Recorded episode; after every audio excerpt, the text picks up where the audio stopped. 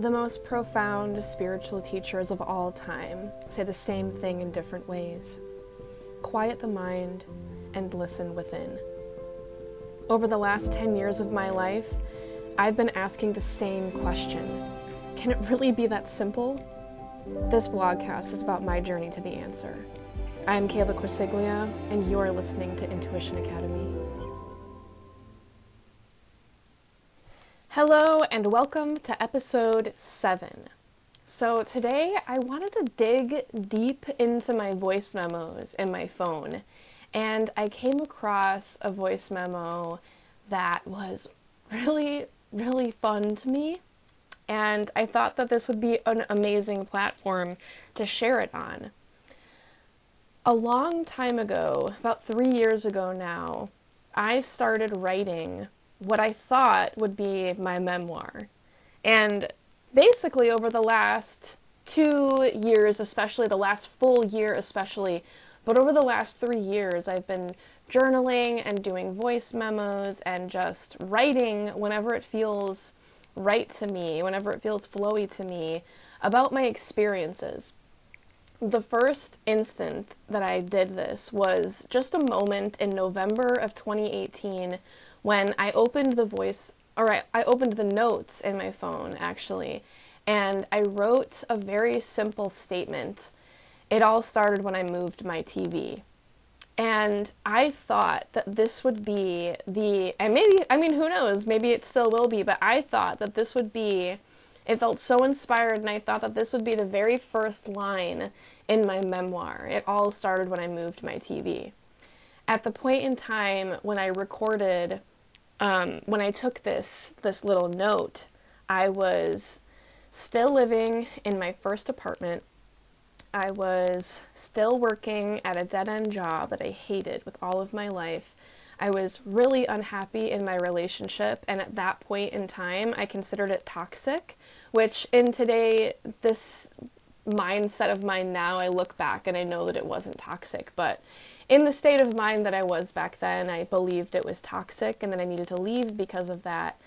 And basically, I started using this note to take really profound moments whenever I felt inspired, whenever I felt the inner voice wanted to add on to that bit of story, whenever it felt important to add on to that little bit of story. And so I scrolled through my voice memos today and I found a voice note that I took a few months ago of me reading this document. And I've been adding to this document, which isn't even that long. I think the voice memo is about 13 to 15 minutes long, but it catalogs these these moments of thought and shifting when I felt really stuck in 2018 to feeling completely liberated and and knowing that I need to take the next big step, which was moving across the country without my significant other like I thought I was going to do. And so basically this this voice memo that I'm going to have you listen to is the progression from 2018 when I was still so stuck and I was still living so much in the mind to just in March of this year when I took the biggest leap of my life and left my hometown, everybody that I know and love, back in my hometown in Indiana, and moved across the country to northern Washington all by myself, which at the time felt like the scariest thing that I could ever possibly do. And so I hope you enjoy it. I was I I feel weird talking about myself this way, but I'm learning more and more that this is good, this is okay. I was actually moved to tears when I was listening to myself reading this. So I hope that you enjoy it as much as I enjoyed listening to it. And let's go to the recording. I want to record today this, I don't know, like semi long um, document that I have in my notes. I started writing this in on November 8th of 2018 right before Anthony and I broke up, I started writing this when I started to feel like things were really starting to shift for me. Um, I'll recognize it as soon as I start reading it. It all started when I moved my TV into my bedroom, uh, or at least it will. I haven't actually done it yet, but when I do, things will really start to change. You see, I have this dream a dream where my life is open ended. I don't sit in this apartment watching TV every night. I don't sit behind a desk and plug numbers all day. I don't wake up before the sun and drag myself out of bed screaming, Why am I doing this to myself in my head? That's why I'm moving my TV. I don't think I have enough willpower to get rid of it altogether yet, but I know if it's in my bedroom that I won't use it as a distraction as often. I'll have to sit in the quiet and face that discomfort while pondering all the things I'd rather be doing. Maybe then I'll do some actual work. Maybe then I'll start moving instead of staying stagnant within this cloud of complete misery and crippling doubt. I need to do something. I need something to change. Please, God, give me the strength to move my TV. It all started when I broke up with my boyfriend. Another lie. It's been nearly five days since we've spoken, though. His idea, definitely not mine. He need he needs this, or so he says. Then things will change, babe. Then I'll be more present within our relationship. Whatever you say. To me, it's already over. To me, it's been over for months, and I've been prolonging it because I hoped for something different. And it's really hard getting it wrong. Why couldn't he just be different? Love's supposed to change you, make you more than what you already are. All he's done is stay stubbornly the same while I drag all our problems around by myself. But he'd call them my problems, not ours. Never taking any type of responsibility. My fault, my problem, mine, not his. My therapist says when a partner puts you in the state of mind, making you question your beliefs and wants and needs, that it has a way of showing up in the rest of your life. Hence my overwhelming sense of confusion and almost irrational sense of lack. So, when I break up with my boyfriend, things will be different. Please, God, give me the strength to break up with my boyfriend. I really started to understand that it was over when a dear friend said something over dinner. Such a simple thing.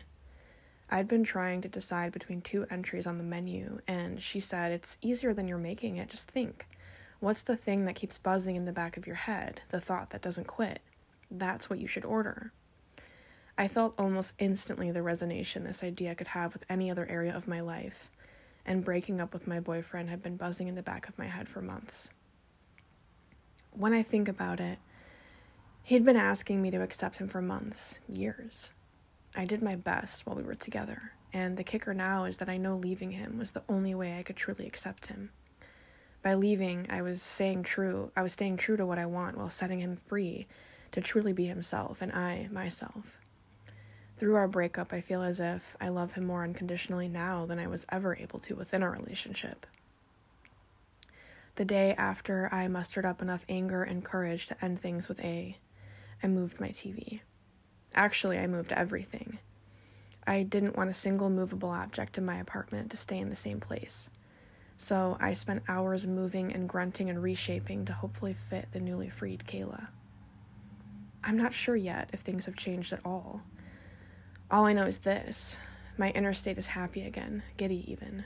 I'm myself. I'm seeing my future with a newfound optimism, and I'm no longer grouchy on the fact that I'm stuck because I'm not. I'm free. I'm free to create my future the way I want it to look. It's interesting when reflecting how, when one door closes, another really does open. The less resistance, the less doubt, worry, and concern, the more quickly the exchange of closing and opening occurs. I found such peace in this ending that a new beginning naturally came into being. I remember years ago, after losing my first love to a bullet, I was drawn to the outdoors when my heart started racing and I became lost in a spiral of negative mind chatter. I would walk nature trails and try to give off as much love and kindness as I could muster to every living and non living thing in my path. I would imagine my love as a veil, and I would practice stretching it out and out and out so my love was covering rocks a few steps in front of me, then cars a mile down the road, some random people in their houses, to the planes flying miles and miles above my head and even to the unknown stretches of the universe in hopes that it was somehow reaching him. I would feel the love so deeply that I would get chills up and down my entire body whenever I imagined my love stretching further and further. All we do now is laugh, and laugh at stupid sounds the other makes, the facial expressions that pair with the sounds, and our follow up reactions to the sounds and facial expressions. We laugh so hard that tears run down my face and my sides hurt, and it just gets weirder and weirder the longer it goes on. We tap our foreheads with our pointer fingers when the other says something that the other was thinking, and it happens so much that I'm shocked that we aren't left with indentations where our finger hits over and over again. It's either this way or we lay quietly and contentedly watching TV or listening to vinyls or our favorite albums through the Bluetooth on my record player. Pink Floyd, The National Parks, Kurt Vile, sometimes Neil Young. It's like time stops when I'm with him, and after less than two months, I know he's the partner I've been asking for. I see the future in him. We are rolling through the hills of Tuscany. He's lugging a bulky backpack as we hike through the Pacific. He's helping me shove the last of our belongings into a truck as we prepare to leave Indiana for good. So, why, when I see this so clearly, do I feel so stuck, so impatient? Like moving my TV, like ending my rela- my toxic relationship would stop the feeling of stagnation or discontentment from taking me over once again. In my own way, I'm having trouble letting go of something. I need to dig myself out of this hole, the hole which is my job, my apartment, my location. I thought moving my TV and ending my relationship was the something. But as time goes by, I think I'm the something. Do I think I'm not good enough? Do I think I'll fail? Or that I'll be let down when I achieve what I want in life? Are these things I really want? And if so, why am I not reaching out and taking hold of them? I'm learning as time goes on that nothing is holding me back outside of myself. I choose the path, I choose to focus, I choose the limitations. I see a clear path, but I fear stepping onto it. I feel the pull, but resist against it. This is me. I seek relief, yet never beckon the call. Even now, as I write these words, I know I hold myself in a place of wanting instead of allowing. But I grow stronger in this knowing every day. My inner voice grows stronger as I let it in more frequently, and the fear lessens with every passing day. There are two things I know in life currently. One, I always want to be with you. And two, I always want to be eating sushi. Sushi and neon green socks. It's fascinating how a pair of neon green socks can make me so happy. Just the sight of them balled up on the floor where he decided to take them off makes my heart purr like a damn cat. Isn't that something people usually get angry about? Someone leaving their socks on the floor? God, those people are doing it all wrong. It's just interesting how you wake up some mornings and know things are different. You have more clarity in knowing, your perspective shifts. I woke feeling just this way today. I had a feeling before I went to bed that this would happen. I felt it coming on all week. I just needed to let myself get there. Now I feel things shifting. No time has turned into time. Anxiety has turned into knowing. Things are actually changing, and I am moving in the direction I want to go. Time once felt too short and now feels too long. Some of the greatest teachers have pointed towards the jump, jumping onto things that come along and feel right. Take the leap. I understand it more and more each day, more pointedly because at more time as more time passes, the more time there is for thought and doubt and fear. Every day it's a new wrestling match. I feel my inner fight, the doubtful part and the reassuring part. I'll have a negative thought, catch it immediately, and counter with positivity but it's so exhausting. Which part is me? And why is the negative side there at all? I truly believe the rational, positive part is me. I feel completely in control of that voice. But the negative one still pokes its head in frequently, and I'm left lulling it to silence like a crying child. I'd love nothing more than to blink it out of existence. Maybe one day I will. All I know is I need new new places, new faces, new scenery, new energy, new thoughts. I want fresh and different, and I know I won't find it until these next three months are up. I've already made the switch. I've already decided I'm done with Indiana and my job in this apartment. I've already made the switch. So it all started when it started. And that's how it always starts, right? With a million starts. A journey is just starting a series of new things, just a moving forward, looking within, hating the answers, then shutting it out to find out later that the voice was right and you should probably start listening. That's a start too. And so I find myself at a crossroads, which arguably can't be dubbed a crossroads because I already know the next step I will take. The step will be easy because I've visualized myself taking the step so many times. But it's also a crippling step, a tormenting step, a step that once is taken can never be taken back. I know no matter what this next step brings, I will be okay. I will survive, I will thrive, I will flourish. Whatever this next step brings, I will grow from. I want Josh to be a part of this next step, but I can take this step without him. Maybe. Maybe that's the point. To prove to myself and to the universe that I can and am willing to do this alone.